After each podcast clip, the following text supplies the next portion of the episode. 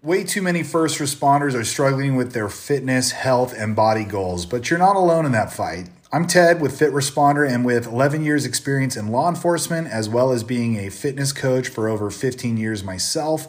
I've created some free resources as well as one-to-one professional fitness coaching for first responders. So I want you to check us out, fitresponder.com or look us up on Instagram at fit.responder. That's fit period responder. And let's see you there. Chat soon. Thanks and enjoy the podcast. The Poorly Made Police podcast is for entertainment purposes only. This podcast has explicit content and is meant for mature audience. The views expressed on this poorly made podcast reflect the opinions of the guest and host. They do not reflect the opinion of any department or entity. Nothing on this poorly made podcast should be construed as legal or marital advice. If something offends you, I kindly invite you to lighten the fuck up. If you want to support this very poorly made podcast, click the link at the end of the description and become a monthly sponsor of the podcast. Or buy yourself some nice, poorly made police memes merch. Not only does it look good on you, it's also a favorite of wives, exes, children, nurses, nuns, IA investigators, defense attorneys, and the chief. And of course, take care of the fine sponsors of this podcast. Now sit back relax, and enjoy the orgasmic sound of a Crown Vic.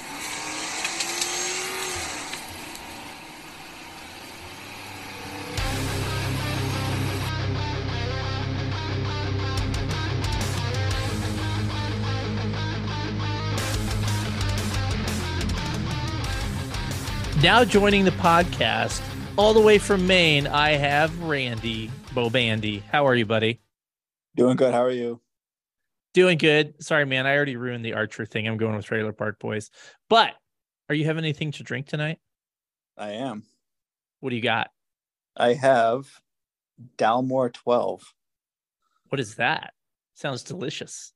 It, my friend, is a single Scotch whiskey. I feel like there was a pause there because you had to like turn and look and be like, I think I know what this is, but I'm going to read it off the bottle yeah, pretty much. I get it. I try it for the first time. I like it. I'm kind of a Scotch guy. I usually drink Johnnie Walker, but I saw this the other day and I figured I'd give it a shot. I uh I really miss the liquor. I hope to be back back soon on the liquor, but for now I'm still uh yeah. still dry January's turn to dry February, man. It's a, it's a painful thing, but man's got to do what he's got to do, you know. No, I got it. I tried dry dry January and made it four days. now, to be fair, I did have a few drinks fair. in January. To be fair, uh, I had a few drinks in January before I officially was like, all right, uh, no drinking for a little bit until I get some of this fat off. But so before we started uh, recording, me and you were talking about the prior, well, for for us, the prior podcast that just came out was the uh, young guy in Florida who started his career at 19. You are yeah. similar in that aspect as um, now you're a little more older, a little more seasoned, but you started at 20, right? I did. Yep. What did you think about the stuff he had to say? Was that pretty similar to where you were at that that time? Oh, totally. Yeah, because uh, my life experience was pretty much I was in high school and I was in police explorers. I liked what I wanted to do, and then I was like, "Well, I'm gonna go in the military," and I went in the military. Um, went in as as an MP, and within four months of getting done my training, I was overseas in Iraq, part of the New Hampshire National Guard, and then uh, within four months of being home, I got hired at 20 with like no life experience other than just like the military. And he really was like, you know, fake it till you make it. You, you literally fake it till you make it at that age because, like, you know, I didn't have a girlfriend or anything like that. So going to like domestic violence calls, like the gentleman was talking about earlier today, he was like, you know, I, I get it, but, you know, you know, just kind of like play into it. But basically, it's like, you know, I've never had an argument with, you know, 11 before. So things like that that he talked about is the exact same things that I went through when I was that age when I started out. Now having the time on do you think starting at 20 was a good thing or a bad thing? I think it was a good thing um, because I've seen it from starting at that young of an age. It definitely gave me a different perspective on life and like how I can do the job. You know, I get people that come out of college that are like, you know, 23, 24, and I train them. And um, I don't really feel like they had what I had when I was 20 years old, if that kind of makes sense. Yeah, um, that makes sense. I yeah. and I mean I know it's a different experience, but I would just imagine maybe being in the military versus a college atmosphere you get I, I don't know, maybe conflict conflict resolution you know or i i yeah. don't know. I just i feel like you're dealing with more more real problems in the military if that makes sense. Yeah it does. It sounds like you wouldn't change a thing but would you tell people to say follow the same path as you did? Or would you tell them to live life a little bit more before joining to be a i would tell them to live life a little bit more um like i said like i missed out on the college years i didn't have the college experience. Um, I went right into the military to a combat deployment to coming home and getting law enforcement. So I missed out on the better part of four or five years of my life that could have been spent, you know, doing other things. You know what I'm saying? I know what you're saying. It, it's kind of a weird, this is going to be a, a really weird analogy, but I, uh, I had a friend once who kind of got me in trouble and it was not his fault. But I made the point to him, like he's talking about how great his relationship was. And I was like, ah, you're just in the honeymoon phase. That comment got back to my longtime girlfriend, now my wife, and that did not go over very well. but I, I was going to say, though, I, I feel like if you look at like relationships and stuff and you look at people that have been in a relationship like I've been with my wife since I was 19. We've been together for a long time. And I think there would be some people out there that would argue you don't know what you want yet. You don't know what you like. That's why you need to have, you know, failed relationships and and know what works and what doesn't work. Yeah. Which I see the point, but I'm on my first wife. You know what I mean? Yeah, I get you so it equates to law enforcement and stuff. Is it can there's many ways to skin a cat right? Like it's really easy to make jokes and memes about like the young people joining the job and not having any life experience but it works out for plenty of people. You know what i mean? I i think like anything relationships or cops. It's who it's the person right? Mm-hmm. i've been wanting to talk about this for a long time and i'm curious what your take is on it so you went to iraq um and then you came back. I have kind of had this take. I, I wasn't in the military, but my perception is a lot of people that are in law enforcement now, a good chunk of them spent time in Iraq, got shit on by the media and the protesters in Iraq, and then came back from Iraq, got into law enforcement, and got shit on by protesters and the media for being cops. What do you think about that? I didn't get shit on when I was over there or when I came back. Um, New Hampshire was very, they're very warm and welcome to the military community. So there wasn't any of that going on here. Um, but as far as the turn that law enforcement's taken over the last few years, um, New Hampshire and Maine we didn't have these protests or anything until um, obviously George Floyd happened, and then we started to get the protests. So the last like three four years is now the time that we've actually had to deal with these protests, and it's definitely an experience dealing with it. When all this happened, I was like thrown into it. I've never experienced that before until um, we had the most recent protests. And let me but, just confirm, you were not, you're not Derek Chauvin, right? You weren't the one I, that caused all the problems in Minneapolis. Nope. Okay. No. I just wanted to make sure because I know they were protesting you, so I just wanted to make sure you know, you weren't involved in that at all. Oh no. Um, but when that incident happened, we started to have marches and stuff in our area about it, but I never had to deal with any form of protesting until that incident happened. Well, let's let's jump back a little bit because we we started the podcast kind of out of order. My first question usually is what got you into law enforcement. So let's let's get to that. How come you decided to be a cop? Is this something I thought that I've always wanted to do? My dad, growing up, um, he had a few friends in law enforcement, and I talked to them, and they'd say, "Oh, it's a great job. You know, you can really do a lot with it."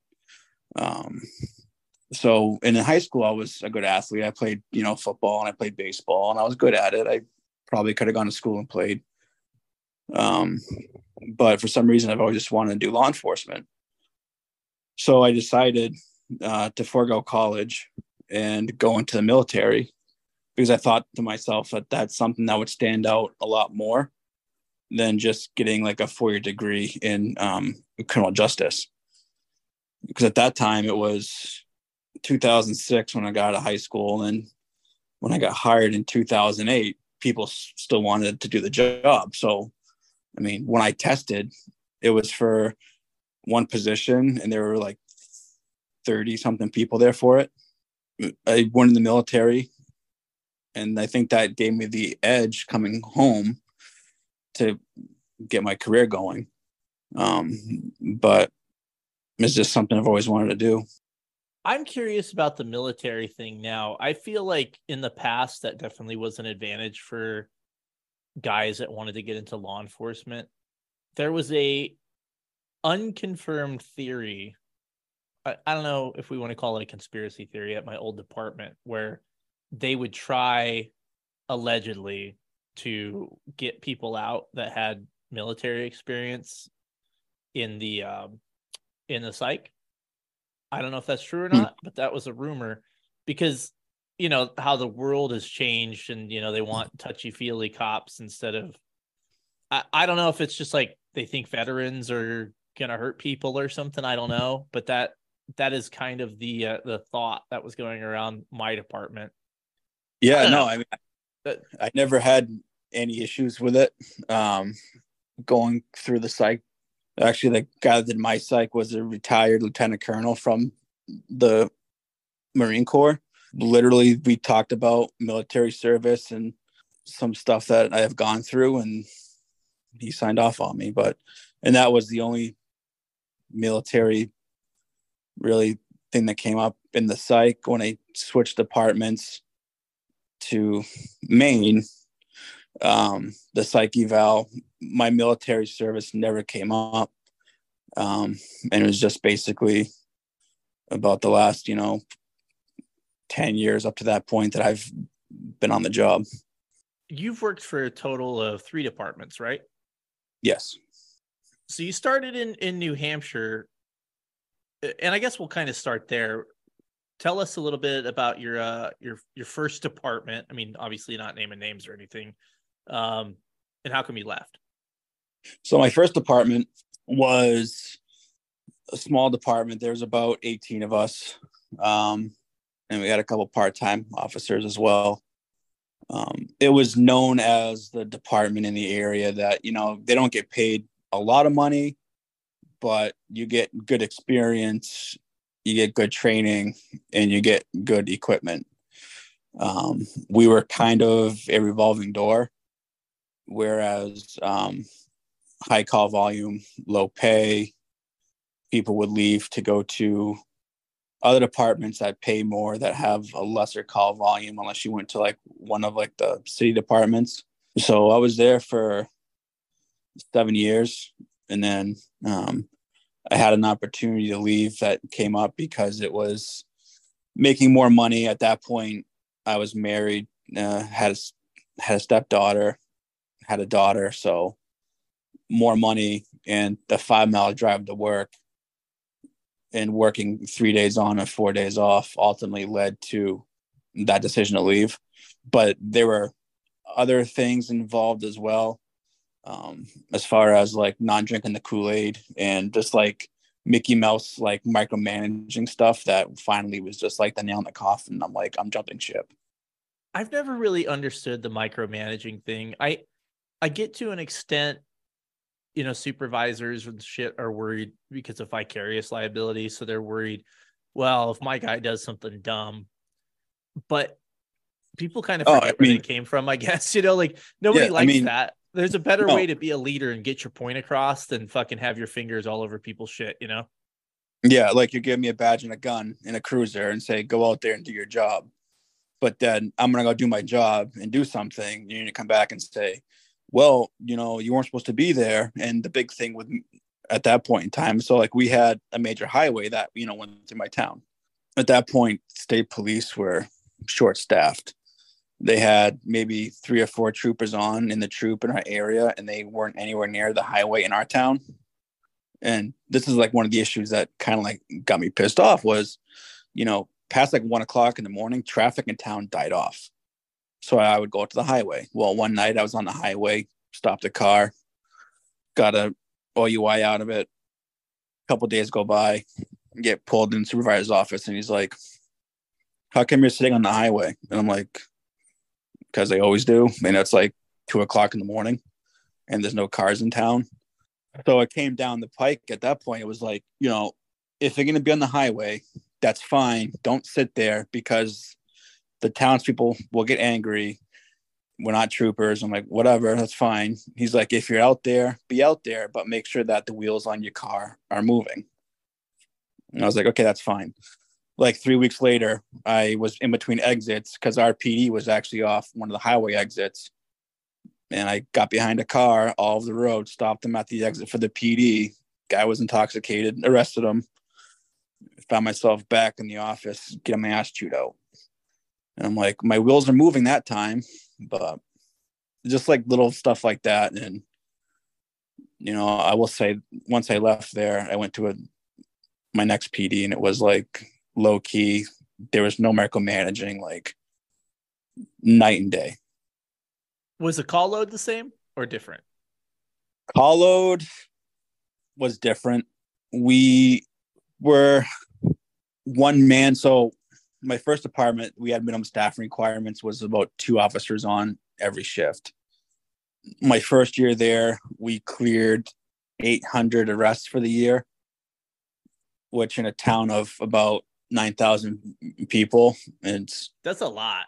yeah, That's a lot. Yeah. it was it was really like it was we were slammed we had two court dates a month we were like one of the busiest towns for our little uh district court and by the time i left there um we were over just over 400 arrests because the frequent flyers finally got the hint and they would just like leave town and then as like housing developments and stuff came in it kind of like made the area more appealing to people and basically kind of like washed it all out.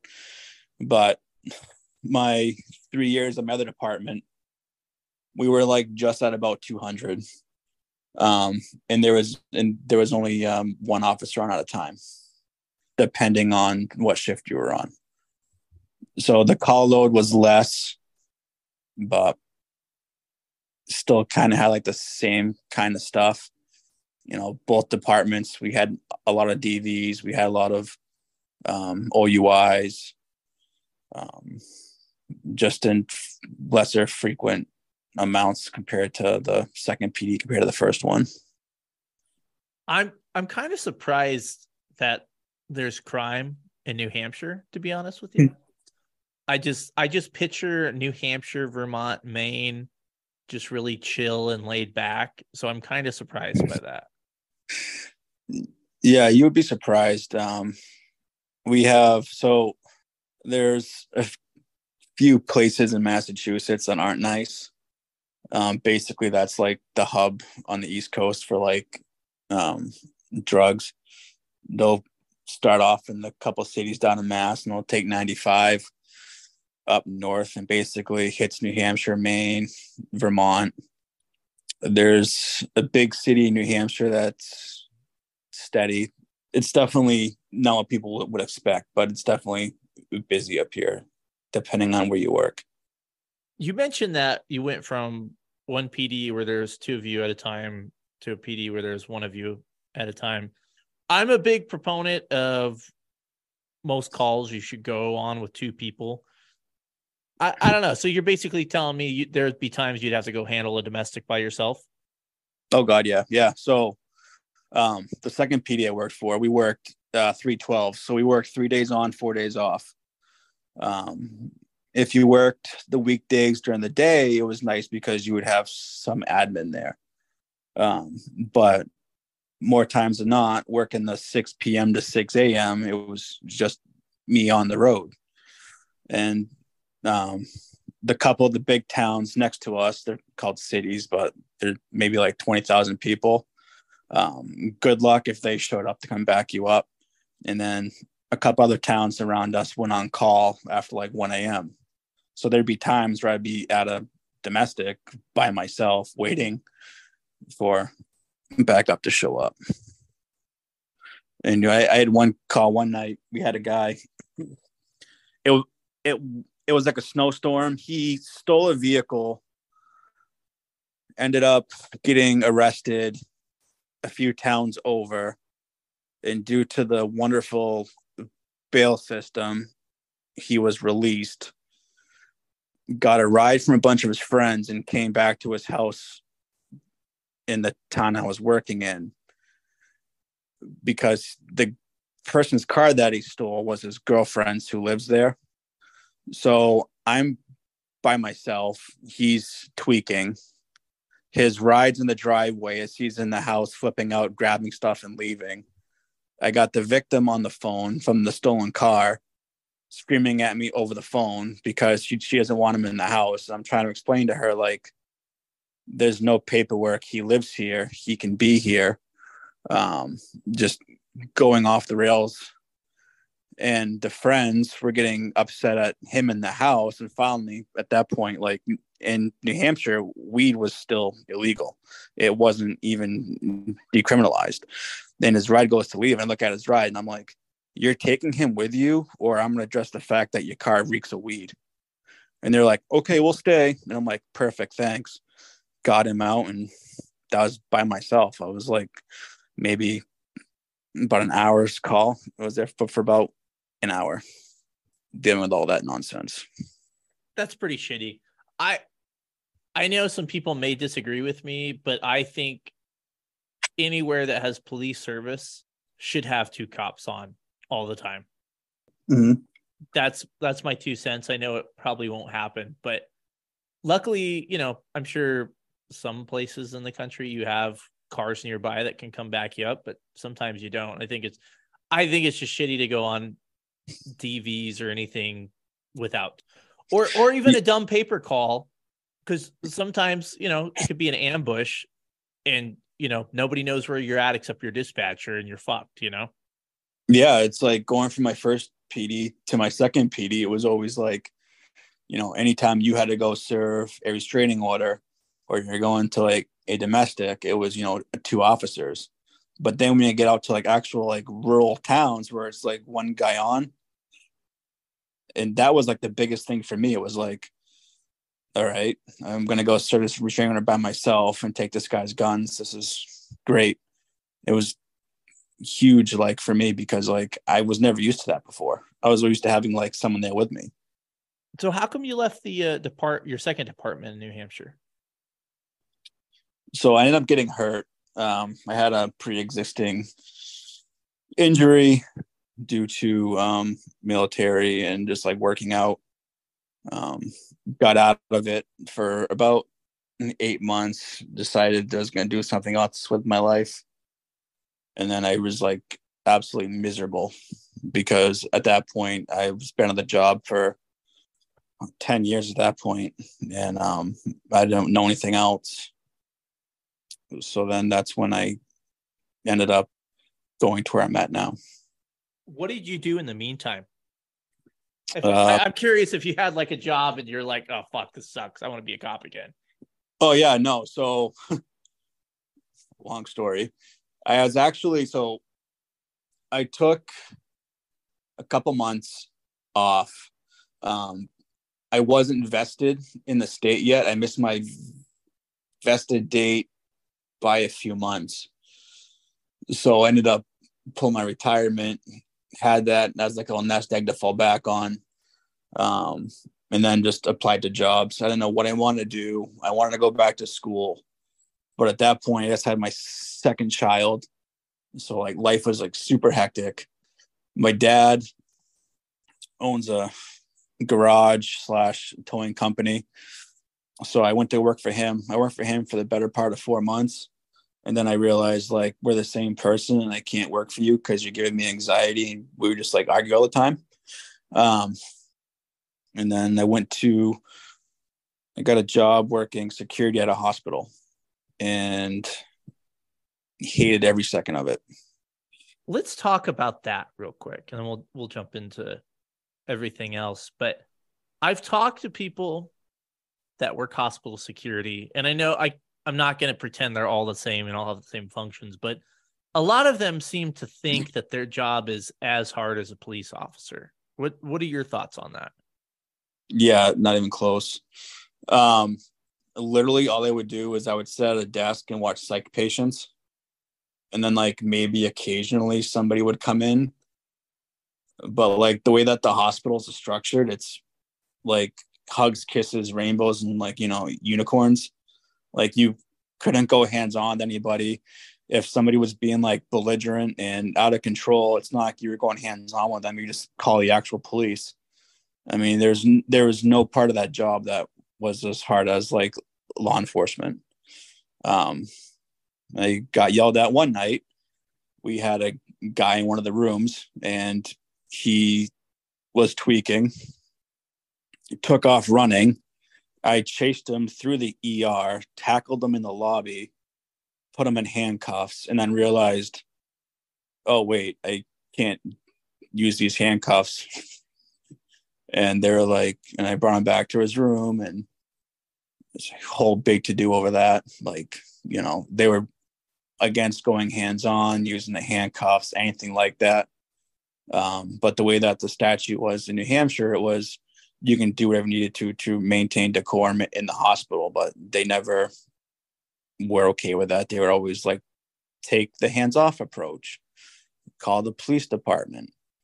And unfortunately, the hospital that I worked at, the police department was slammed constantly. So, like, good luck if there was somebody showing up in the next like five minutes. If it's not a priority, they might get to you in like a half an hour. So, but for the most part, it was all like it was all like hands off and basically wait for the real police to show up. Did you do anything else before getting back into law enforcement? No, uh, that was the only two things I did. Um, I was, was kind of thinking there was going to be an OnlyFans in there somewhere, but I guess not. I thought about it, but at that point, I was probably like, you know, 90 pounds heavier, and like nobody wants to see a fat guy naked on an OnlyFans, so I was like. I've heard there's a market for fat guys with little wieners. I don't oh. know if that's true or not, but um, well, if there is, let me know because I can make yeah, a it's a, yeah, it's a it's a big market on OnlyFans right now. Perfect. I'm so, some- no, go. Um, so you're tired of the hospital shit, and you decide, all right, I want to be a cop. Yeah. Again. So how'd you end up in Maine as a cop? so my ex-wife, one of her friends, so she knows her father was a police chief in Maine, and they're like, "Hey, this, you know, this PD in Maine's hiring. They're squared away. It's a nice place to work. Apply." So I was like, "All right," I did, and I applied and got hired, and loving life right now. I mean, you know, where I work now, it's like night and day compared to like any other place that I've worked um, leadership's good you know we have um, there's like no micromanaging. Um, it's just night and day compared to all the other places i've worked. So i got hired there and did the process to the state of maine. Had to go to um, a crash week where they talk about like how to investigate uh, car crashes in the state. And then I had to take a certification exam, and then that was it. To step step back real quick, you said you you left New Hampshire because of an injury. I'm just curious because a lot of departments will work with people and give them you know time to get better. Was that not the case there? Yeah, so I basically after dealing with some in-house stuff, I was just tainted by the by the entire experience, and I was like, um, I'm I'm done. So when I got out, um, would I come back to New Hampshire? Yeah, I would. But after seeing the other side of things in Maine, it's like so much better. Law wise, are a lot of the laws the same way and the treatment of the police by the public? Is it better, worse, that kind of stuff? What are the big differences? That's it's about the same. Um, so like laws are about the same, just like the different classifications are different. So like, you know, New Hampshire, you have violations, A and B misdemeanors, um, A and B felonies. Maine, you have um, Class E, Class D misdemeanors, and you have Class C, Class B, Class A felonies. Um, that's different. Um, but like as far as like the laws go, um, there's a couple different ones. Um, but for the most part, all of like the common ones, like you know, disorderly conduct, operating under the influence, most of those laws like that are still the same. It's got this same like statutory wording into it. I know for me, like I, I've dabbled kind of a little bit in Iowa, just trying to learn the laws just for my own education. And and I think really for the most part, I think 90% of the laws, maybe 95% of the laws all throughout the country are probably the same as far as wording goes. Mm-hmm. You know, maybe a little bit different here and there, but I just some of the stuff in Iowa compared to Colorado, I'm like, what the fuck? So I I, I was gonna I was gonna ask you, being somebody that's worked in a couple different states, I I feel like it would be hard to unlearn what you know as far as statutes and then relearn. Oh yeah. Have you had any issues with that? Yeah, so like the drug code is like still confusing to me. You know, we have in New Hampshire was schedule one, two, three, four. And then it was it's been a while, I forget now, but like in Maine, I'll look it up and I'll show you. It's like basically to charge somebody with like possession of drugs, you have to get the classification of the drug, and that makes it like schedule W, schedule X, schedule Y. There's just there's like no rhyme or reason to it, and it's super confusing. Yeah, that's that's kind of how I feel about Iowa law, but I think it's probably one of those things too. If if I would have started in Iowa and then went to Colorado, I'd be, what the fuck is this shit? You know? Yeah, like and and I'll just give you right right now. So like a schedule Y, a schedule W drug, excuse me, made a non-prescription drug by federal barbituric acid or any derivative of barbituric acid or any salt of barbituric acid or derivative of barbituric acid, including lipid 2. And this rattles on a whole bunch of stuff. It's like not night, it's like not black and white. It's like super confusing. Colorado's drug code was like that too, where it's like sometimes I'd have to like reread it and like really squint because the words were starting to get little as far as like I'm like wait wait what what am I doing here? Which charge is this? Oh yeah, and it like literally breaks down like the chemical compound. Oh, it's yeah. If it's yeah. crack, it's crack. You know to charge crack as, you know to charge meth as, but it like oh, it's so confusing. Let me ask this to kind of step back a little bit. And and it's it sounds like your experience in Maine and in New Hampshire was a lot different as far as you know night and day you said but mm-hmm. overall like your entire career you know because you started in 08 right? Yes. What what are kind of the big changes that you've seen in your opinion good and bad? Bad? Well the guy of the crown vic rest in peace do we need to play sarah mclachlan that might be think... a little much do we should we all right let's do it may as well you know what I'm gonna, you know what? We're gonna do one better. I really should have this stuff clipped, but poorly made. We've crash landed on an uncharted planet. There's something out there. Okay, look, Adam Driver. you need to be quiet. This movie actually looks kind of interesting. Have you seen it? Like the commercials for it, where it's like Adam Driver like goes back in time to see dinosaurs. I don't know. I have not. All right, this is for the Crown Vic being gone. I close my eyes only for a moment, and the moment's gone. Um, so no Crown Vic is bad. What else? Um, so there's a huge push up this way to do like uh, bail reform. That was bad. You have people committing crimes that they used to be held for at the jail, just getting PR bail now, where it's basically like you pay the forty dollar fee or six dollar fee, and then you get a court date and you walk away free. Bail reform has like definitely not been great. COVID, when COVID hit, it affected the jails. So you could arrest people and the jail wouldn't take them. Literally get into a foot chase with somebody and tackle them, tase them, and arrest them for stuff. And it'd just be, oh, here's a court date. Have a good day because the jail won't take you. See, it's it's hard for me up here because, like I said, New Hampshire and Maine have always what I've seen and just in my experience was usually like very like pro police.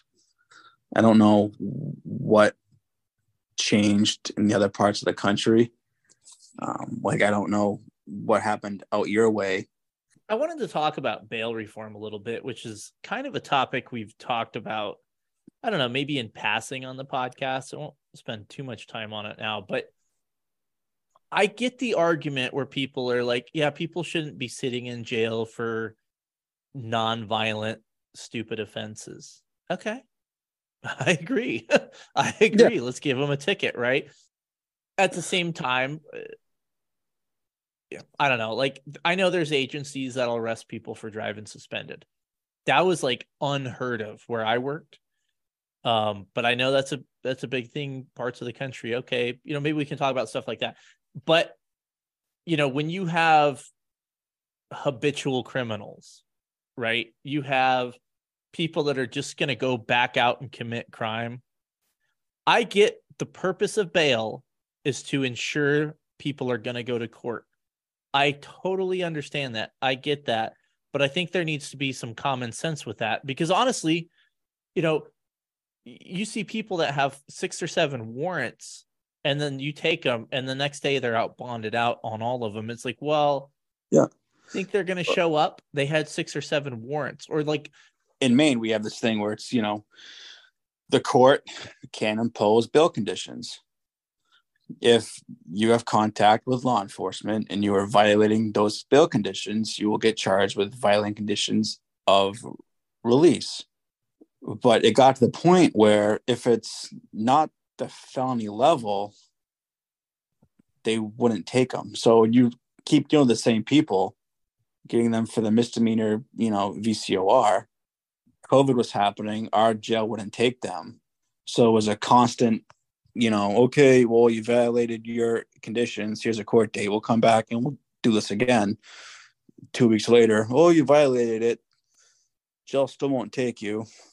Um, here's your court date don't do it again and it was the vicious cycle of it but usually if you get conditions of release if you commit like a dv or something the underlying charge was a dv well then at least that way you can get held but for the most part these people that we kept dealing with it was all for like drugs or it was like something not dv related so you could never keep them yeah it just got to be this thing that was beyond silly at least for me is you would go out and do what you're supposed to do, what you're trained to do, what the law says you could do. And hmm. then. You you know, you could get into a fight with somebody and then they're right back out. Yep. It, and I started to question, well, like I and I and this has always been a thing, right? You you know, sometimes all you can do is take them to jail.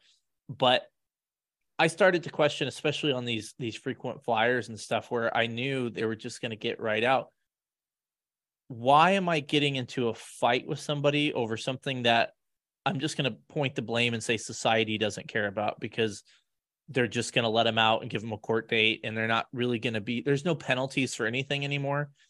So I I saw it as kind of a losing battle this is a, a weird jump, but did you see the video out of Shreveport? This is a recent thing that just happened. I have Were they- not. Okay. So it actually, I haven't seen it to be that big of a deal on social media, which is strange. Basically, I think within the last couple of weeks, they get called to a DV or something. Guy answers the door, and immediately he's like, Well, I'm going to go put my dogs away or something. And he starts to go into the house, right? For me, as a you know my experience in, in training in law enforcement that's a concern when you have somebody at the door you're asking them to come out and step with talk with you and they're going inside to me that that raises some red flags as far as weapons and things like that um Mhm.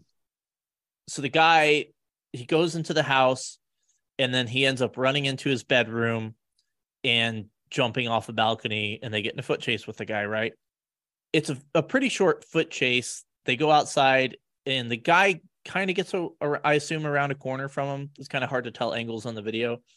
And what I surmise from watching the video is one of the officers comes across the guy, it startles him, and he shoots him and kills him. Uh, it's kind of hard to watch because the guy's, you know, you're watching a guy die.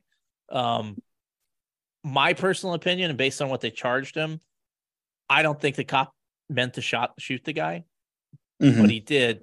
And to me, it's it's pretty open and shut as far as like that's a negligent type homicide, whatever you call it in your state. You know, he wasn't. Yeah. There was no reason to shoot him at that point. Yeah. There Um, was right based- and it was yeah, just based like, on what I've seen, right? Like there could there could be maybe more to it. You know, maybe he was diving into his waistband. I don't know. It it didn't.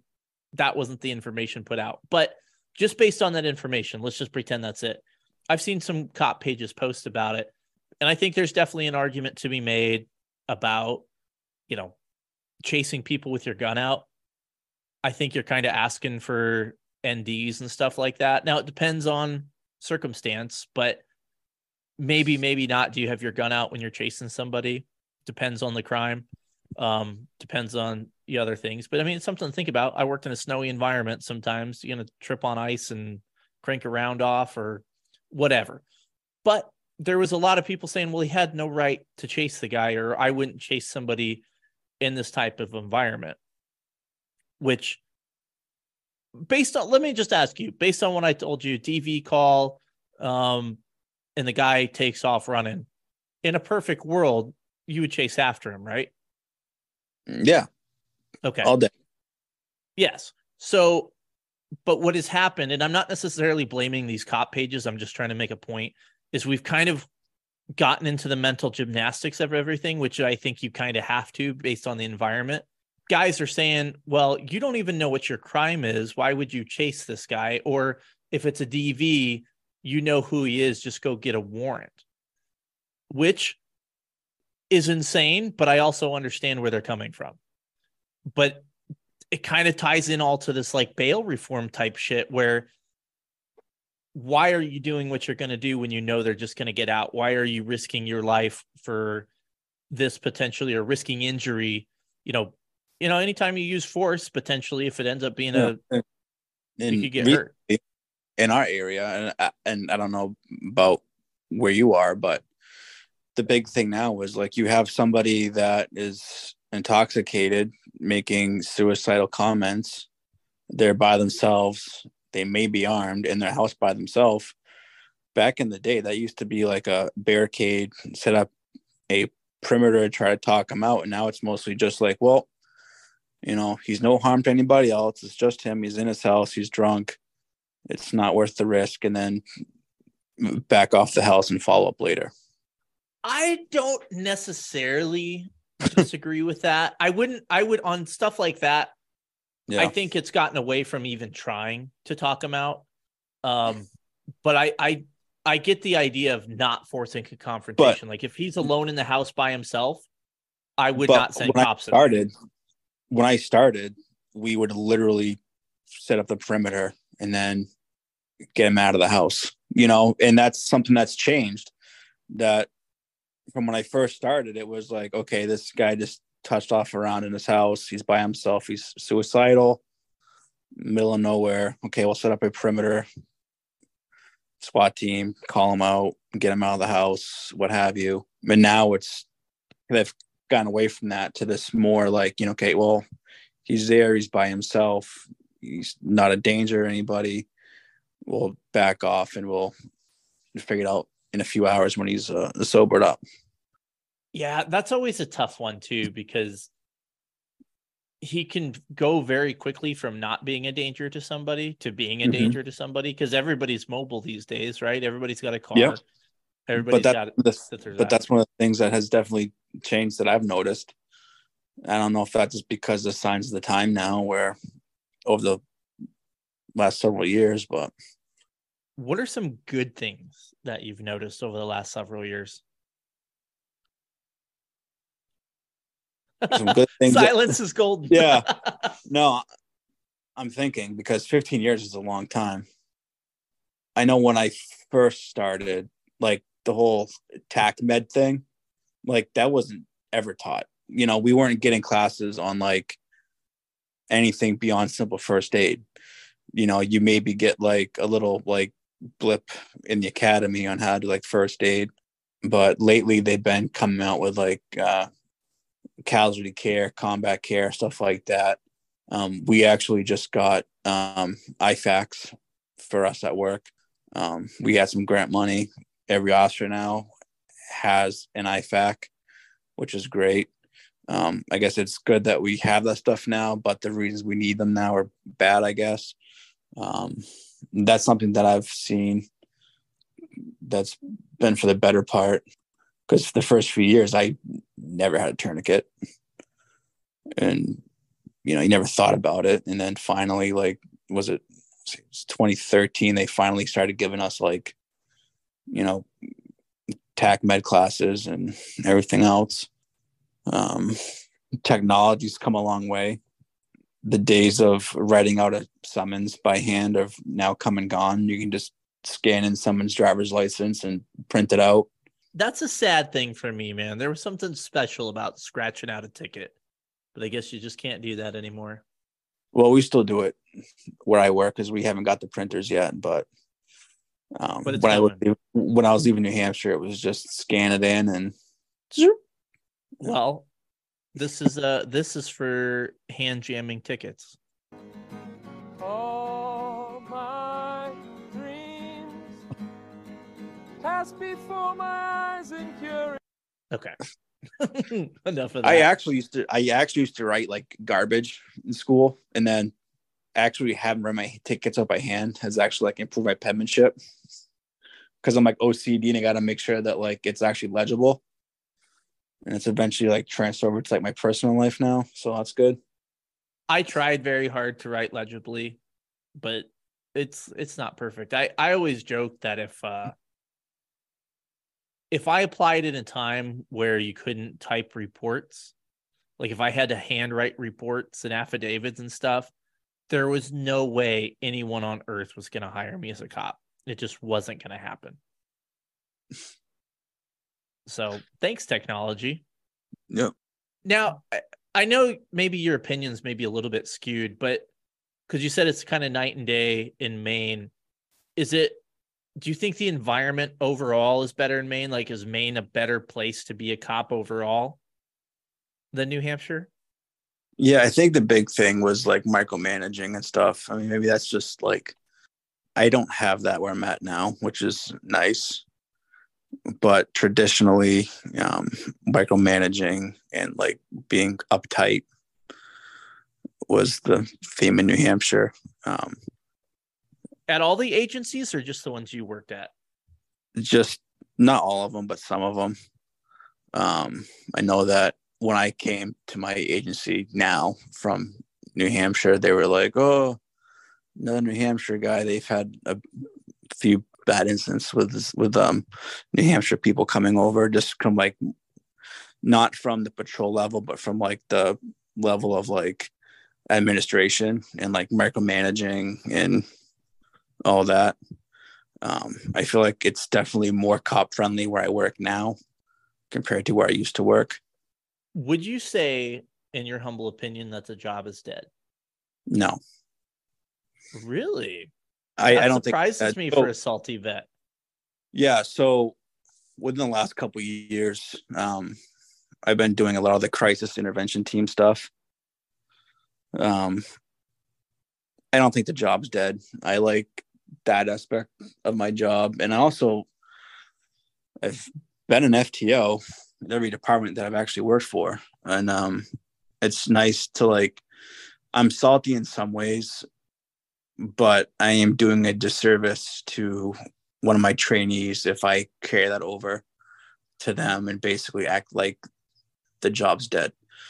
Because every trainee I get is probably coming into this career thinking that the same way that I was thinking when I started. You know what? You want to be there, you're excited.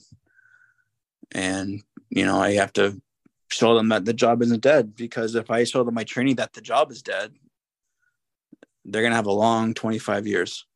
That was not a very salty answer of you. I'm very proud of you. I know. Some things I'm salty on, and other things I'm not. And like I said, you know, I like I like doing the crisis intervention stuff, and I like doing the FTO stuff. Those are my two things that I actually enjoy about going to work.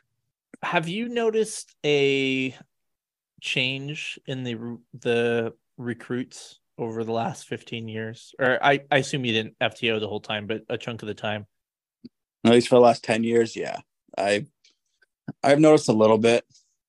I've noticed that we've had the younger they get, I feel like I don't know if, it's like a society thing because I don't want to say Gen Z anymore because after the podcast today, um, I have had a couple situations where like you would feel like the trainee would wait for you to pick up the slack and take over for them.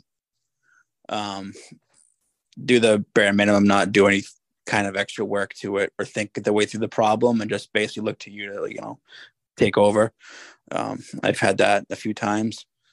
But other than that, that's the only big thing I can think of.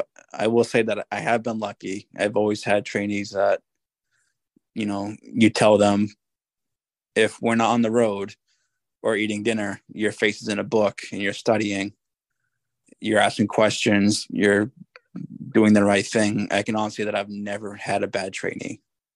No cap? Nope. Jeez. Um, know. I've been I'm lucky. a little embarrassed by that, that that just came out of my mouth. I've had one issue with one that basically was like, okay, we appreciate your input, but they're gonna go with somebody else. Okay, they cleared FTO, and then they were like forced to resign in like two years because the way they handle themselves on a call. I've had that happen. For the most part, what I've had, I'm pretty sure it's still in law enforcement. Oh, my brain just stopped working. I had a question for you. It's all good. Fuck, fuck, fuck. It's because I was looking at Vermont on a map and then I saw Bermuda and I zoomed in on it and I lost my train of thought. Okay. oh, I know what I was going to ask. I, and this is something I'm going to try and ask uh, when I do these type of podcasts, which is, you know, a cop. But I was curious, what are the main issues facing Maine lawn? the main issues fishing. I can't even say it. The main issues facing Maine. Um, there was a big issue within the last couple years. This they try to get rid of uh, qualified immunity. They pushed to get rid of that. They got shot down. That was a big thing. Um, and I remember it was going on because the instructor for our crisis intervention training, her husband is a sergeant in a different jurisdiction and she was saying about that and how they were passing along that they wanted all the spouses and family to go to the hearing up in Augusta to speak against qualified against getting rid of qualified immunity.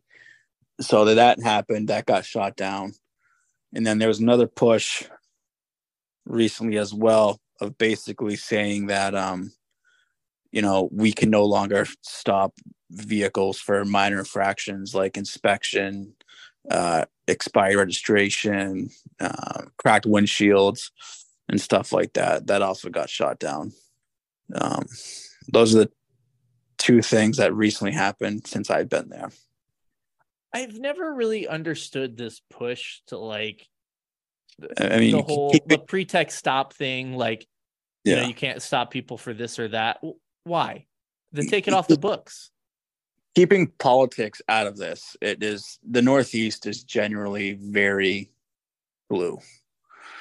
And I think the reasoning behind that, getting rid of the inspection, the registration, the defective equipment stops, was basically to they figured out that most of our contacts come from motor vehicle stops and most of the arrests come from motor vehicle stops. So that was their kind of way of saying, well, we take these away, then the police won't be getting their arrests. They won't be bringing people into the system. There we have it. Uh, I just, it boggles my mind. Have people tried, I don't know, not speeding, stopping, Yeah. fucking having registration? Can we try those ideas? Is that Yeah, I fucking mean, insane? Yeah. Do you think I want to fork out seven hundred dollars every year for my registration for my car? No. Do I do it? Yep. It's not hard. Follow the rules. Yeah, I just, I don't, I don't, I don't understand it. It makes my brain hurt and it uh, makes me unreasonably angry. hmm so I just decided to stop uh trying to understand it. And um usually booze makes me feel better, but I can't do that. So here we are. No, I'm being good tonight. I'm only having one. Good for you. I know. Well, let's do this. Let's uh let's do our officer of the podcast so I make sure that I do not neglect that because I don't want to be a bad person. As you guys know, the uh officer of the podcast is made possible by Ghost Patch. They generously donated some patches, and the only way you can get a patch is if you're nominated and win the officer of the podcast. Friendly reminder, I'm starting to run low on them, and I don't want to fire off a cranky thing on Facebook. So uh, nominate your buddies and friends that are doing good work and are not being recognized or do really badass stuff and they need to be recognized more. You can email me poorly made police memes at gmail.com or DM me on Facebook and Instagram. All right. Another winner by blankety blank. I wanted to nominate an officer for you Officer blankety blank is an officer in a city in blank Atushus. Uh, one of the best cops I've ever worked with. He goes out of his way to encourage and support his shift mates. He always has the backs of every single officer he's working with. He's motivated, ambitious, and intelligent. I trust him more than any cop I've worked with on and off the street. He's just one of those cops that gets it on and off the job. Do you think he deserves a T Rex, hand clap, or air horns? Uh, I'm gonna say air horns.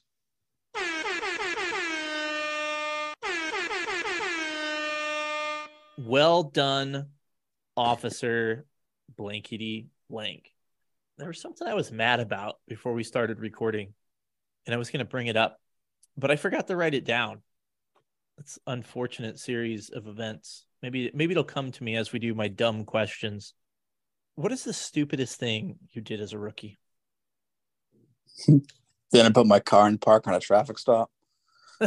How far did it go? Uh, to the point when my asshole puckered and I had to step on the brake and go off the steering wheel. Yep, that was the dumbest thing I've done on, when I was an FTO. I've done that a few th- times where I'm like jumping out of a car kind of thing, and I Mhm. have one foot like on the ground, and I realize the car's moving. And luckily, I've still been in the car when I've realized that the car is rolling, and so I don't fucking hit anything. But I'm kind of surprised I haven't because I get a little excited sometimes. Yeah, we actually were talking about that at work a couple days ago. We are all talking about how like, you know, I'm pretty sure everybody in here has got out of the car and not put in the park, and you know, sure as shit. Well, we're like, yep, done that. It's been a few years for me. Knock on wood. God, well, give me a second. I'm trying to think of the fucking thing. God, I wish I wrote it down. I looked at Bermuda. It fucked everything up. It's that damn triangle. It is. Yeah. Remember we used to talk about the beer. That used to be a bigger deal, right? We used to talk about the Bermuda Triangle, and now it's like a non-issue. Is it not dangerous anymore? What happened? I It's need probably not know. triangle anymore. It's not. It's not like the Bermuda Square, maybe. It identifies as an octagon now. Yes. Triangles are too harsh. They have too many points. They're very scary and dangerous. It no longer identifies itself that way. What is something you wish you knew as a young cop? Like something you wish you learned in FTO or the academy, but you know it now. I wish that when I first started that there's no need to rush through calls. Um, you get paid by the hour. Um, the call only goes as fast as you want it to go, depending on the on, on the situation. It probably took me the better part of you know three years before I got that hint, and it was I forget I was doing. It was a call. I was like running around, and one of the supervisors at the time was like, "What are you doing?" I'm like, I gotta talk to this person. I gotta do this. He's like, you get paid by the hour. You still got six hours left in your shift. Like, slow it down. It's only gonna go as fast as you want it to go. And I wish I knew that when I first started out because it would have saved me so much anxiety. I got to go on a rant about that because I completely agree with that. My my old agency that really wasn't what we were taught. And part of the problem was, and, and, I hate doing this like, well, big city guy. Like I didn't work in the biggest city ever, but we, you know, we definitely had our problems and it was it was high call volume type of thing. But I, I called it like high speed policing, right?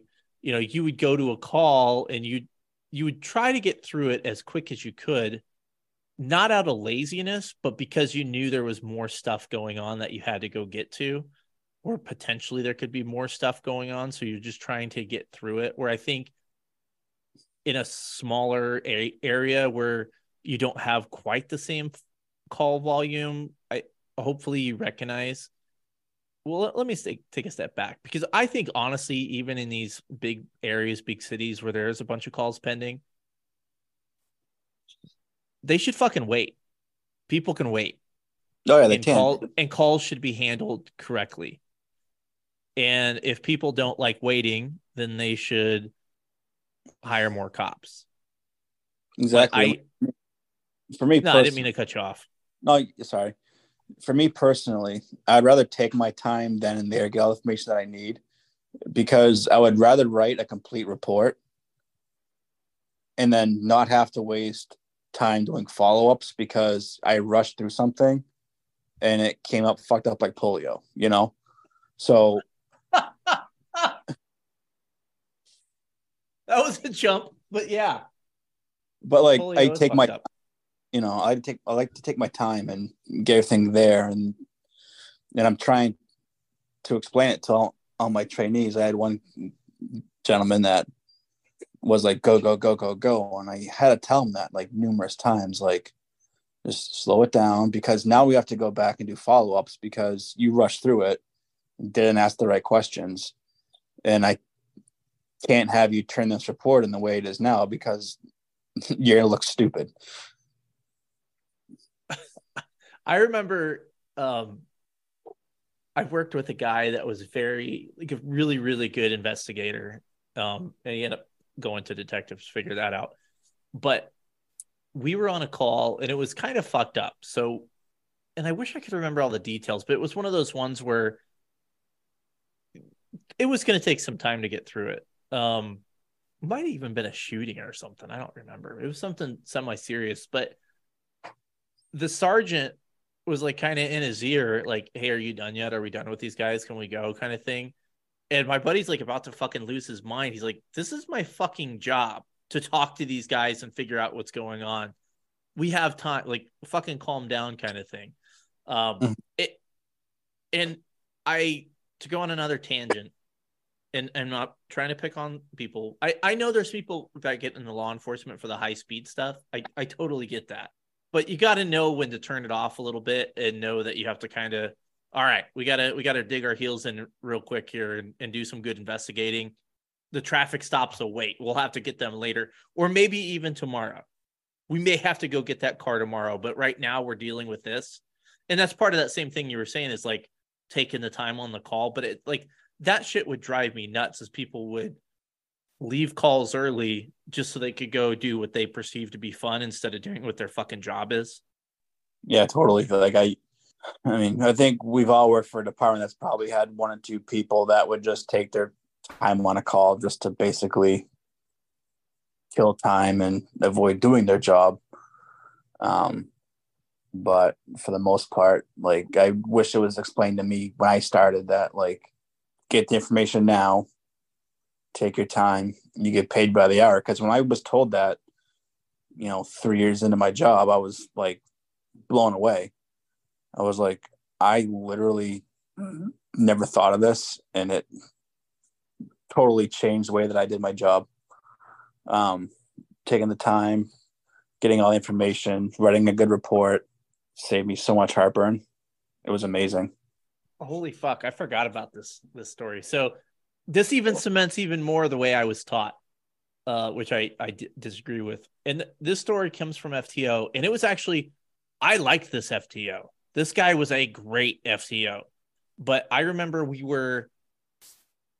I want to say it was the Fourth of July, and some big fucked up call where shots fired and you know pandemonium. Who the fuck knows what's going on?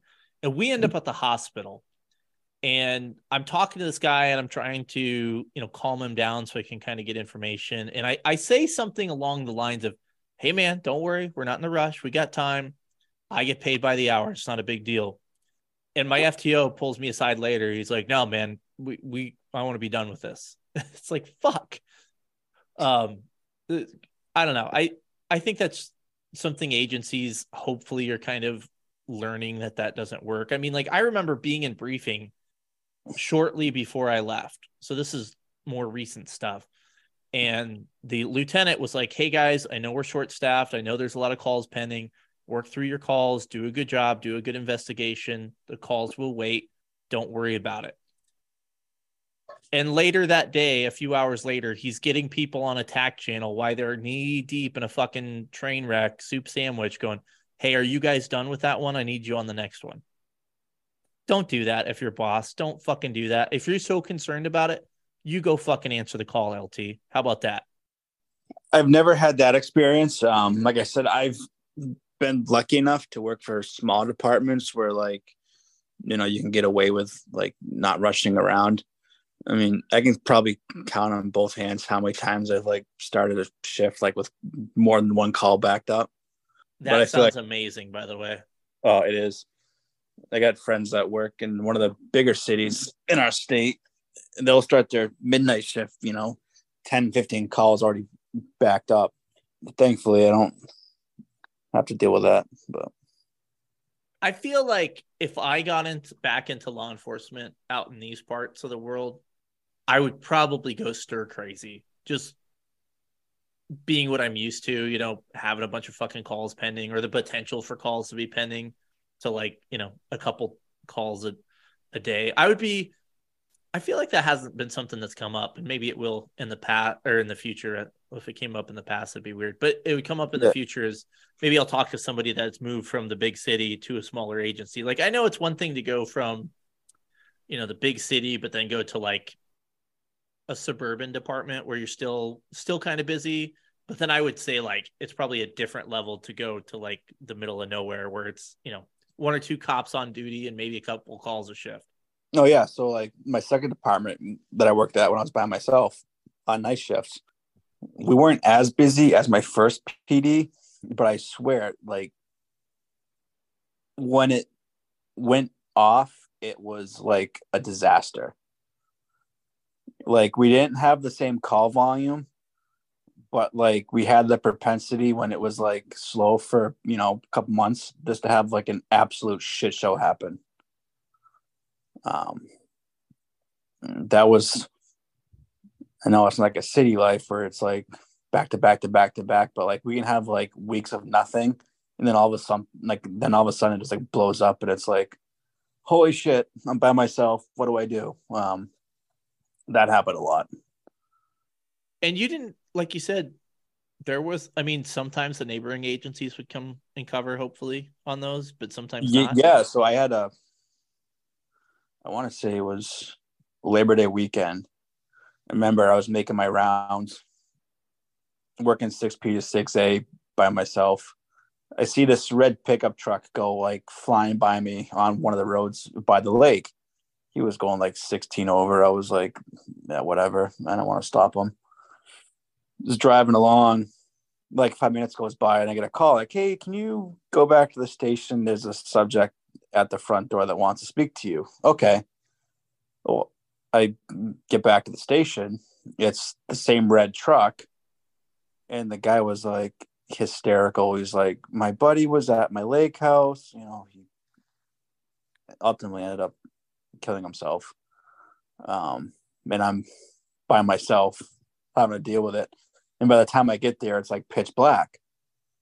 Well, the way it came in was that his buddy had hung himself. So I had to clear the house by myself. And it was like seven o'clock at night. At this point, it was dark out. And my backup was like 40 minutes away. I was like, I- I'm not doing this. I'm just going to go in and do it myself. So that was, that was fun. I mean, at least the guy in there was already dead. Yeah, but see, his friend had cut him down, and he was already stiff. Oh, He was on his knees on the floor. he was on his knees. Yeah, because he was like, he used like an office chair, and he was like already stiff. So like he was cut, but he was like his legs were locked with his feet behind his back, basically. Dude, that's fucked up. Oh yeah, yeah. No, trust me, I, it was. Imagine going on the corner and seeing that, just like, oh What the fuck? yeah. Wait a second. I have a sound for that. That's uh dead people in interesting situation or interesting positions is always it's funny, but it's not, you know. What yeah. That should be the that should be a new question on the what is the weirdest position you found a dead guy before? That could Well, be- you well, I mean, usually it's like in the bathroom between the toilet and the bed and in the tub. It's usually in like the smallest areas in the house. I was expecting this guy to be there in the middle of the living room, like riggered on his knees. I had a guy, and and forgive me, folks, if I've said this on the podcast. I can't remember at this point. Um, I had a guy that was riggered on a toilet, which I know I've I've heard that's a thing, right? But that God, that's gonna be such a shitty way to go. But what's fucked up about that call is so the call came in from like the guy's employer and it's like hey you know he didn't show up to work today so we just want you to check on him which we were kind of like so he didn't fucking come to work leave him alone kind of thing right mm-hmm.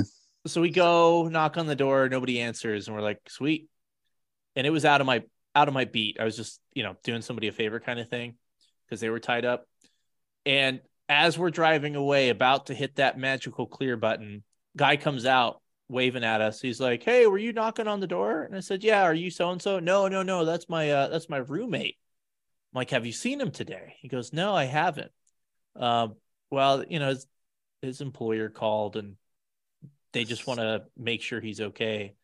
Uh, can we come in and just go check on him? Yeah, sure. So this guy, and all I asked him to do was just kind of take me to his room, type deal, and you know, because I think there's still kind of some with a, a rental and they're sharing, or they have their own rooms, or maybe some Fourth Amendment issues kind of thing.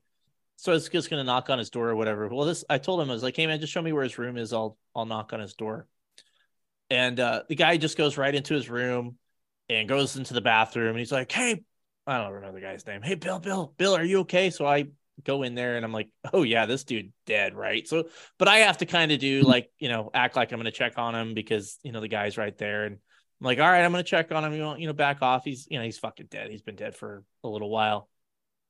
But God, again, shitty, shitty way to go. But here's here's the best part of the story, which is the worst part of the story, but the best part of the story. I felt obligated to call the employer, um, the, the on this call that, and I called the guy and I said, "Hey, did you call? You wanted to check on Bill?" And he goes, "Oh yeah, yeah. Thanks a lot. Sorry to bug you." you know, we normally don't do this, but actually, you know, unfortunately, a couple weeks ago, we had an employee not show up for a couple days, and we didn't think anything of it, and it turned out he died. So we you know, we've made this kind of a new thing is if people don't show up, we're going to ask the cops to come check on them kind of deal. And I, I probably audibly chuckled when he said that because I said, well, it happened again. Unfortunately, Bill has passed. Um, so yeah, that's, uh, that's one of my favorite death stories. Rest Don't in work- peace, Bill. Actually, you know why we're why we're talking about that? Curiosity, dust in the wind. Looks like you better position. KY. Okay. Uh, uh, every time I have a well-being check, and it's been like days that they've seen the person, first thing I always do is I check the mailbox. If there's no mail in the mailbox, I feel a little bit better. If it's stacked full of mail, I'm like, well, here we go. This isn't going to be good. You know, I I I've made the best out of dead people, but I I fucking still hate dead people, man. I hate going on dead people Yeah. calls. It's the worst. Yeah. Check the mailbox. yeah. I mean, here's the thing is you know they're not going to be a problem. They're just going to lie there. They're not going to do or kneel there. They're not going to do anything. But I would almost just rather go on that DV where they don't know how to act because it's, you know, I don't know, it's dead people. But Mhm. what do you would you say is the proudest moment of your career? proudest moment was I ended up getting an award from the union leader. It's one of the newspapers in New Hampshire. It was a Heroes Award. I got that at the state house with the governor, and it wasn't because I got the award. It was two reasons one, it was actually one of my coworkers, acquaintances that had perished in these circumstances on, on how I got the award, saying to me, Thank you for trying. And then the second part was my grandmother being able to come to the state house and experience that day with me. Um, I was always I've always been close with my grandparents. My grandfather passed when I was in MP school, and uh, my grandmother passed a couple years ago. So for her to experiment experience that award with me meant the world to me. That's my most proud part of my career so far. That's cool, man. Can you talk about the call or would it dox you? You wouldn't dox me. I'll keep I'll keep put, you guys out of it, but it was basically um, a fire call. Um, I ended up going to the call, saw flames coming off from underneath the trailer. It was like an old trailer, like maybe built in like the seventies, like went up like a matchstick. Um, somebody was inside, tried to get in the trailer um, but he was a hoarder. I remember I booted the door, went in the house maybe a couple feet, and then there was no way I was going to get into him and get him out of the house at the same time. Um, so that was a tough decision to make because, you know, someone's in the house, the trailer's already too far gone. But if I, he's a hoarder, if I know if I go in any further, this stuff, I'm not coming out myself. Um, but it just got to the point where it was like too hot and the smoke was too bad. I backed out. Um, he ended up perishing in the fire. Um, but yeah, that was then that was a tough night for me because I remember I got a ride to the hospital after. I had to go get checked out, coughing up black shit. Went home. I remember I just like had a bottle of Jameson. And I'm like, I need a drink. Like that sucked to be like that close and like not do anything for the person inside there. Like it was it fucking sucked, man. So I remember at that night I had a couple drinks and months went by and then I get notified about the award and I was like, huh. Like I don't need that. That's great, but I mean, I couldn't save the guy. So that was that was what I got the award for. And it was I was the only one there that received the award when the person that they were saving didn't make it. So yeah, that was that night. Fires are tough, man, because cops generally, I I felt like anyway, always beat the fire department to the call. But we don't have we don't got shit, right? No, and and that's the thing. That fire department was full time during the day. This was like one, two o'clock in the morning. You know, I was the first one there. And it was just nothing I could have done. Like and the fire marshal told me, he's like, had you gone in that house, you weren't coming out. And I was like, right. But it just sucks to be that close and not be able to do anything. Yeah, but you know, ultimately you made the right call. Yeah, totally. But I mean, it's just in that in that one instance of being like so close yet so far. But what ended up happening was, I guess, he was down on his luck. It was basically um, running a uh, little charcoal stove in his living room area to stay warm, and apparently some ashes has falling off and got in the floor and an old 1970s trailer home all wood and glue just took right off so. That sucks. Yeah i think that's um i don't know. It's hard sometimes but you know we've seen like the blue canary memes type thing. Uh you know we don't have the proper equipment to go into those things. It's it's fucking yeah. tough. Like you want to go in and, and help. Like i remember one time i went in on an apartment fire and I didn't get very far at all. Like I, I mean, I barely got into the hallway, and I was like, I'm gonna die. like I'm, what am I doing? Like I'm not gonna help anybody. I'm just gonna be an extra body for them to carry out. So I, I fucking left, and thankfully it ended up being, you know, nobody got hurt or anything, and everybody had gotten out and all that stuff. Ended up being a, a nothing burger, so to speak. But it's uh, that's tough, man. How are you dealing with that now? Does it bug you at all, or are you doing all right? No, I'm good. I'm good with it. Um, no, I'm good. Um, I for me personally, I've always had good like resources to go to for stuff. But yeah, I'm good. I know that we had I don't know if your department did it, but where I'm at now, anytime there's like something traumatic that happens on shift, they'll run a debriefing I don't know if you had that where you worked, but that's huge, man. I remember um, when I had my daughter back in 2015, I took three weeks off from work, and my first week back on duty, I had a SIDS case with a girl the same age as my daughter, mm. and uh, mom rolled over on her, literally same age as as my daughter and there was like nothing. It was just like all right bring them back to the station and we'll talk to them and mom's a wreck dad's a wreck get them back to the station. There was no like hey are you okay? I just like and i will admit it like i cried went outside. I don't get mad at me. I punched the cruiser. It was a crown vic.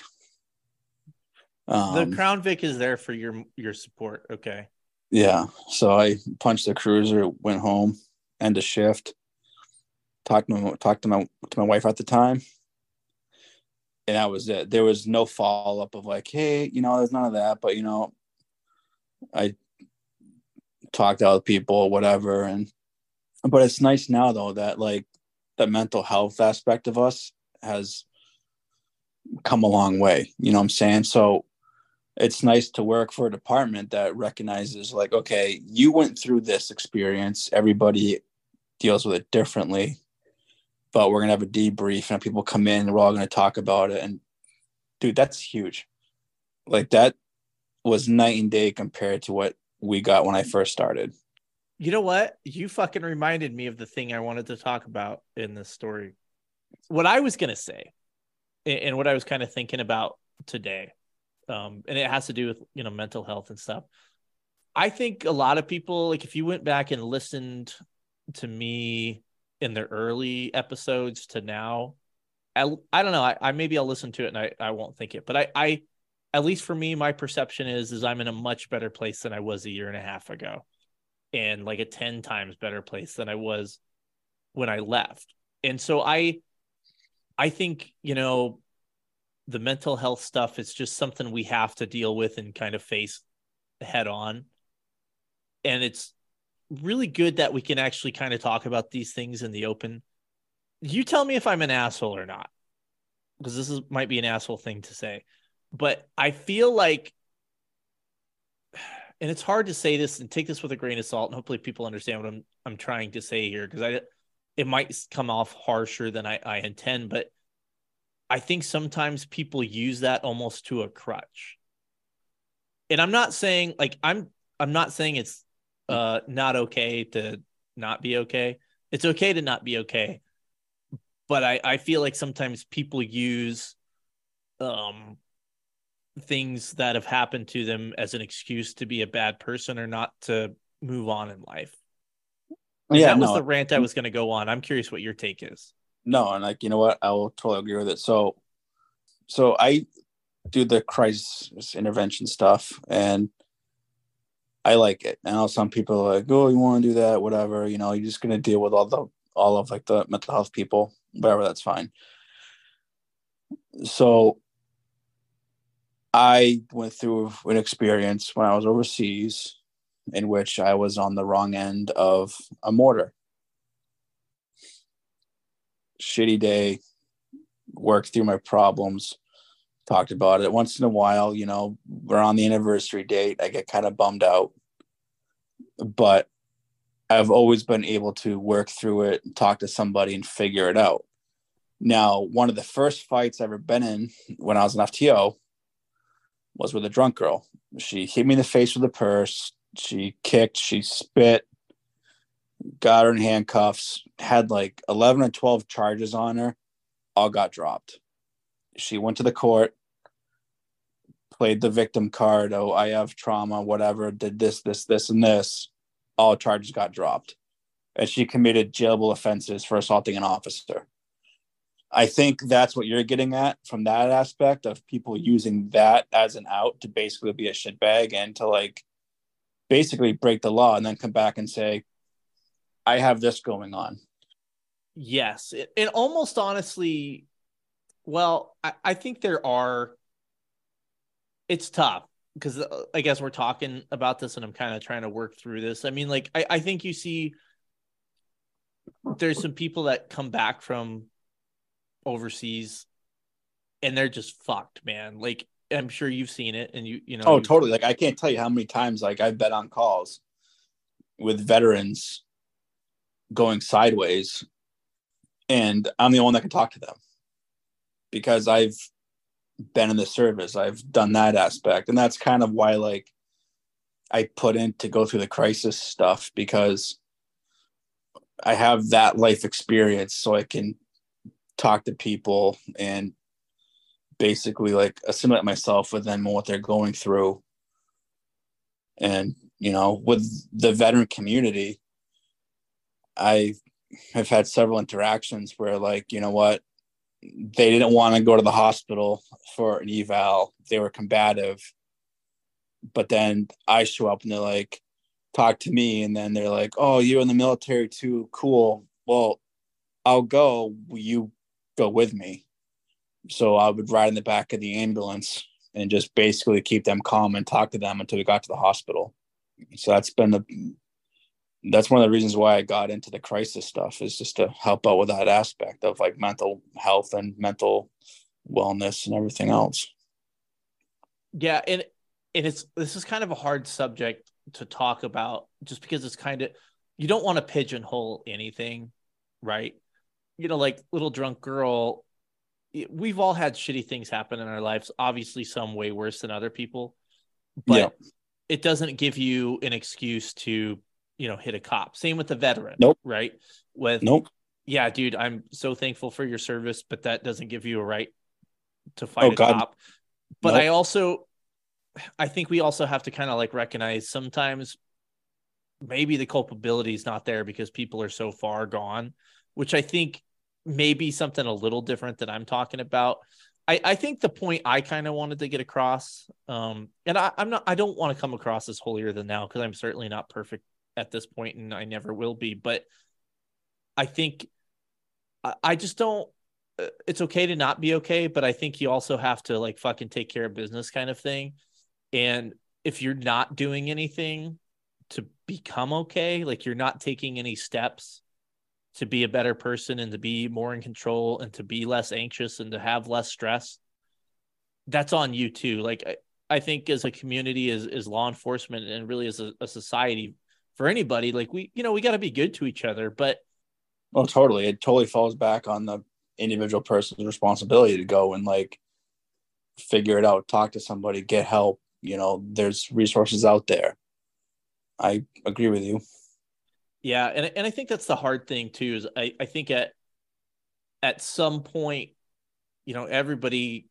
I I think we we've all been on that call, right? Where you know we'll give the speech to the drug addict, and a lot of times people are like, "Oh, they're not going to listen to you," and they might not. But I always I always looked at it like maybe this is the time it gets through, right? And I can I can help, but ultimately, you can't force a drug addict to get better, right?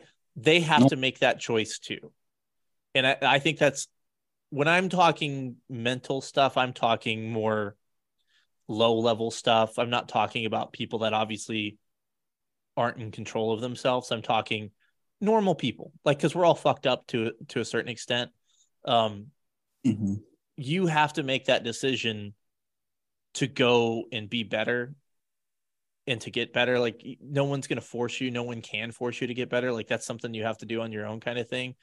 And I'm Yeah. just, I don't know how to quite articulate the point I'm getting to, but I just, But I, I, I, do, I don't want people to lean on that too much. Like, oh, I'm, I'm fucked up, so I can't, I can't be a good person today, kind of thing. Like you may have those days, and that's totally okay. To like, oh, I'm fucked up, so I'm gonna eat a fucking candy bar today. All right, man. yeah. I mean, that But was me for about three years, but yeah, But the mental health thing is such like a black hole. Like once you, you know what I'm saying? Like we can go off on this in like several different directions. We have, I learned so much about what I thought I knew going through that week long training that like it like blew my mind. It was like information overload and like you weren't looking at something the same way again. Like it literally changed my outlook on like mental health, mental wellness, mental illness, everything. You know, it gave me a broader outlook on things after going through that CIT class. since we're talking about it, I'm curious what your take is. Um, I did a podcast a little while ago with um with a staff assistant, and I kind of brought up the point. I think people need to be institutionalized. Like I think we're failing a lot of people by basically, and and I'm speaking really a lot to the the folks that are homeless that just. I know there's some people that don't care and that's just the lifestyle. They okay, whatever. But there's people out there that just cannot care for themselves and they can't function in society and we just basically let them live in the squalor Yep. that have serious mental health issues like i think there's a lot of people that cannot function in our society what do you think about ins- like bringing back institutions obviously not like in the 19 you know 40s where everybody's tied up and you know all the horrible shit we heard about sanitariums but maybe a newer fresher take at that what do you think about that And I think that'd be a good idea. Um, especially up for our way. Like there's a lot of people that are like mentally ill that like don't they're literally mentally ill to the fact that they can't take care of themselves. Um, I had an instant recently where there's someone like that, but you refer them to the state, the state calls, state can't find them. So they're either like, A, okay, we tried to close it out, or B, we talked to them. They don't want our services, but they're still kind of taking care of themselves. So we'll just call it good. I think it we could benefit from something like that of like the people that are like seriously mentally ill that need like a place to go. And it'd be nice to see something work like that. You know, get them help, get them resources. Because one of the things that I've come to find out is like obviously health insurance and not having it is a huge barrier for people. I can't tell you how many times I've gone on to a call with someone, whether they were homeless or not homeless, of they want the help, but they don't have insurance and it's a barrier for them. So they just basically either a self-medicate with substances, which you come to find that there's a lot of mental health issues that also involve substance abuse, you know, drugs, alcohol, what have you, and stuff like that. So that's one of the big things that I've come to find is it's lack of money, lack of insurance, and it's a huge barrier. So maybe some place that will actually, you know, not care about that stuff someday, that'd be great. But I get to see it. You you brought up going to CIT and, and how it changed your perspective on things. What do you think was your your single biggest takeaway from that class? My biggest thing was this. So like we we've all gone to like the mental crisis call in the past and it's like yeah no this guy is just fucking crazy or you know oh this guy is just a hard uh, is this guy just a you know a hardcore alcoholic that just wants to drink himself to death you know what and we've all just kind of passed it off my biggest takeaway from that class was when i went to the class and they talked about how like usually accompanying some sort of mental health issue there's either some there's a dependency on some substance. And before that i never thought about that. Um, i've had cit cases in the past where there was an alcoholic. The guy literally drank himself at least one and two handles a day and you start talking to him. And after the class i was like so do you have any like mental health issues? And then all of a sudden he like rambles off like three things. And i was like huh.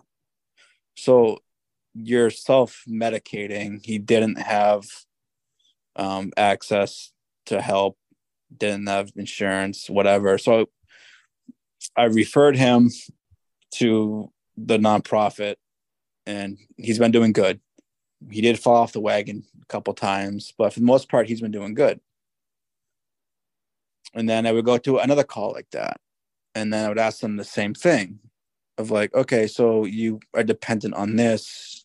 Do you have mental health issues? Yeah, I have this, this, this, and this. Until I started engaging people more in more in conversation, I started to realize that I'm seeing a substance abuse issue and a mental illness hand in hand more times than not. And before that, I never thought anything out there. I thought like, oh, this guy is just, you know, a pissed drunk and we'll get him ride to the hospital or we'll bring him to the jail fight to sober up. But knowing what I know now is that looking back on calls in the past, maybe that guy had a mental illness going on that wasn't treated and he was treating it through self-medication because he couldn't afford treatment. He couldn't afford access to recovery. He didn't have health insurance and all that. That was my biggest takeaway from the entire class was knowing that like usually with his mental illness there's some dependency on some sort of substance. Fair enough. Yeah that, i mean that that makes sense. I think that's something that i haven't really spent a whole lot of time thinking about, but I think you're definitely onto something there. Well, they're onto something and you're onto something. Yeah, no, and I mean, if you look at it, I'm sure will definitely change how like you look at things because it, like I said, I just would take a drunk as a drunk at face value and not think anything of it, or someone that was like in mental crisis, not think anything of it until after that class where I started actually talking to them.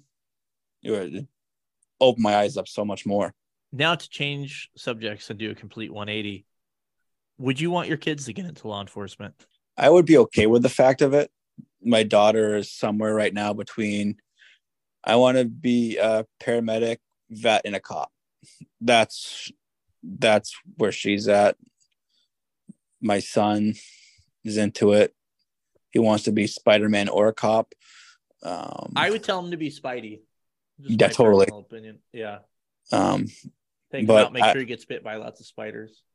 Yeah, I mean, I I'm not going to disprove of them becoming into law enforcement. Then again, they're only seven and four, so who's good? what's going to happen with this job in the next, you know, 15 years.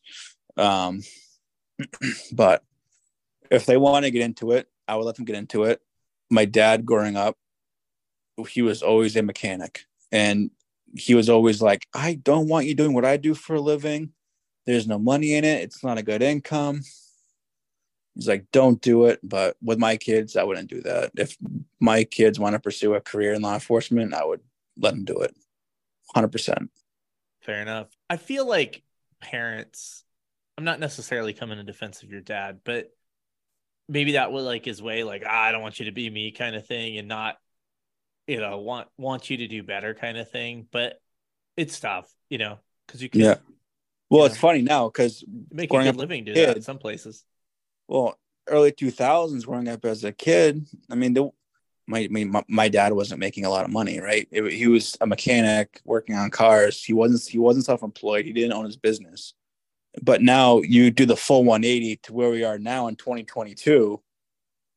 Now mechanics are like making bank because they have a trade. Yeah. You know, it it did the complete flip. You know, 2008 when I become a cop, it was like, okay, pays decent. I get a good retirement. It's steady employment. It was like 30 people going for like one slot. And now it's like nobody wants to do the job. And my dad's a mechanic, and people in his field are now catching up to where we're at as law enforcement, depending on where you work, because you have a trade.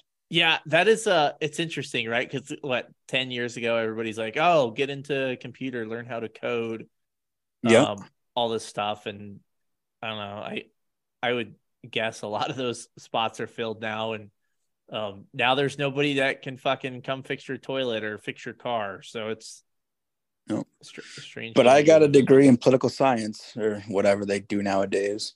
And that's my big thing. Like, I want to go back to school, but I don't know what I want to go back to school for. You know, I started towards a degree, but with, you know, having kids and then life getting busy and work, it's totally fallen off by the wayside for the last, you know, seven years. I there's a community college nearby and they do welding and I was like, I could do that. Maybe. I don't know. There's just so much shit. You know it's crazy like there's so many jobs out there, but Oh yeah, totally. Because there were there was one night and it was like a snowstorm and I was like bored. I was going through my phone and I'm on I'm on YouTube and like once you get in that hole of like the YouTube reels or like the shorts, like you're sucked in. You're you're there for like 15, 20 minutes. And it was a welding one. And the guy was going around asking his students based off of their welds, like, what should I pay you an hour to weld for me? And he's like asking his students, like, well, you know, one guy was like, I would probably say like 17. He's like, I'd give you 23 an hour. All right. And it's all based on the quality of their work. He gets to like one girl and she's like uh, 18. He's like, I'll give you 37. wow. $37 an hour to weld. I'm like, that's more than I'm making an hour to do this. I'm like, damn. Not to go on a tangent, and there's been a few of those today and every day. But I think the thing that when I get back into the real world, if I ever do, or who knows, maybe I'll be a fucking loser that makes a podcast for the next 20 years before I retire. But the thing about policing is you have a lot of freedom to, you know, drive around or go do this or go do that. Where I think, you know, working on assembly line or working in a business or being a welder can't fucking go anywhere. You can't walk around. You're fucking in that spot for eight to 10 hours a day. I think I would struggle with that. Dude, I mean, I struggled with it when I was out of work for that, you know, eight months. I made a Dunkin' Donuts run at my dad's garage to bring back coffee to everybody. My dad screamed at me. I was like, what? He's like, you just can't fucking leave. And I'm like, I brought everybody coffee, smile.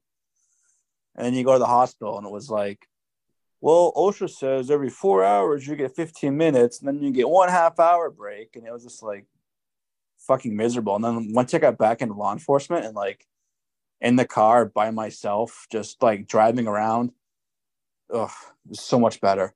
So much yeah, better. that's that is So one much- thing you can't take for granted. no, so much freedom. You know, just drive around, do your job, answer calls,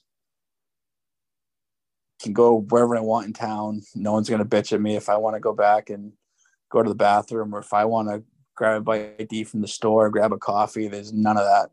It's definitely refreshing to get back into it after living that eight months of those two jobs. It was great. The next set of questions I have for you: Do you have any ghost stories or extraterrestrial encounters that you'd like to share? Not really. Um, I've had the few occasions at work where like you'd be clearing like an old building at night and you feel like somebody's watching you. I've had that, but when I worked at the hospital, there was one wing, there was one wing and it used to be used for um geropsych, geriatric psych ward for basically for like end of life uh, dementia, Alzheimer's patients Yeah. um, there was a bathroom up there that was untouched. So I would go up there on the midnight shift and get my rounds off the desk.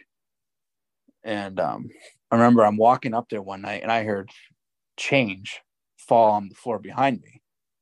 And I was like, I looked behind me like no one's there.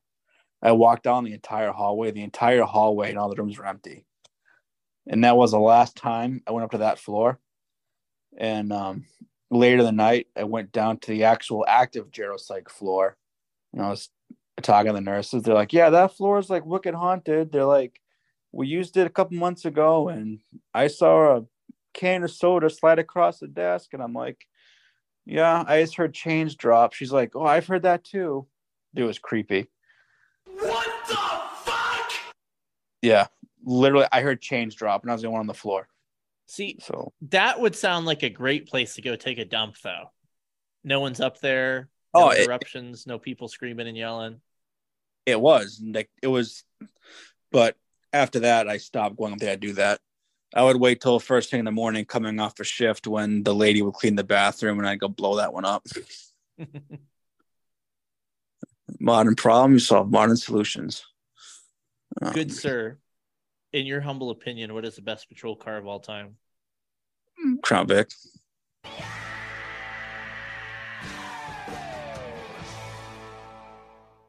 New guys and girls will never understand the sheer panic of driving a crown vic in a snowstorm going code sideways half the time Sounds like freedom to me. yep I hear eagles soaring overhead. Oh, it's snowing right now. Let me go to this vacant parking lot, work on my defensive driving, and do donuts. Allegedly. Allegedly, yes. Reacclimating to the Northeast and snow. I heard a story, um, allegedly about some people getting in trouble for uh doing donuts or cookies or uh oh what the fuck was the whipping shitties? That was the other one. Um haven't brought up that in a while. Uh in the snow and I was like, huh. I guess I should make sure there's not cameras around if I ever do that, allegedly. I laughed so hard. I don't know if it was on, I think it was the Ghost Patch page, or you may have shared it. It was the achievement for crashing a cruiser. Oh yeah, that's a, that is a that is a joint uh coin in patch made by myself and Ghost yeah, so I saw that and I was like, holy shit, that's me. I have That's have my uh, a wreck cruiser coin right here in my in my midst. uh all right. Now the moment we've all been waiting for. Uh no one cares about New Hampshire. No one cares about Maine. No one cares about mental health. People want to know, have you ever shit your pants? fully no, partially yes. Explain yourself. I may have taken a chance on a fart that I shouldn't have trusted. Yep. And let's just say I went home not wearing underwear that day. then you shit your pants, man. Not not it's not fully shit. I mean, I finished in the toilet, but it was just like, how can I put like a little six inch wet streak and leave it there all That's day? shit. That's shit. You shit your pants. All right, I'll classify that shit in my pants. You shit your fucking pants, okay? Just I would accept classify it. that wet fart, but okay. A wet fart is shit. I don't know. It's it's like a different level. It's not a blowout, but No, it I'm like I'm thinking when my like when my kids were little and they shit their pants, it was like a full on like bowel movement, not just a little like yeah, exactly. wasn't a little like line.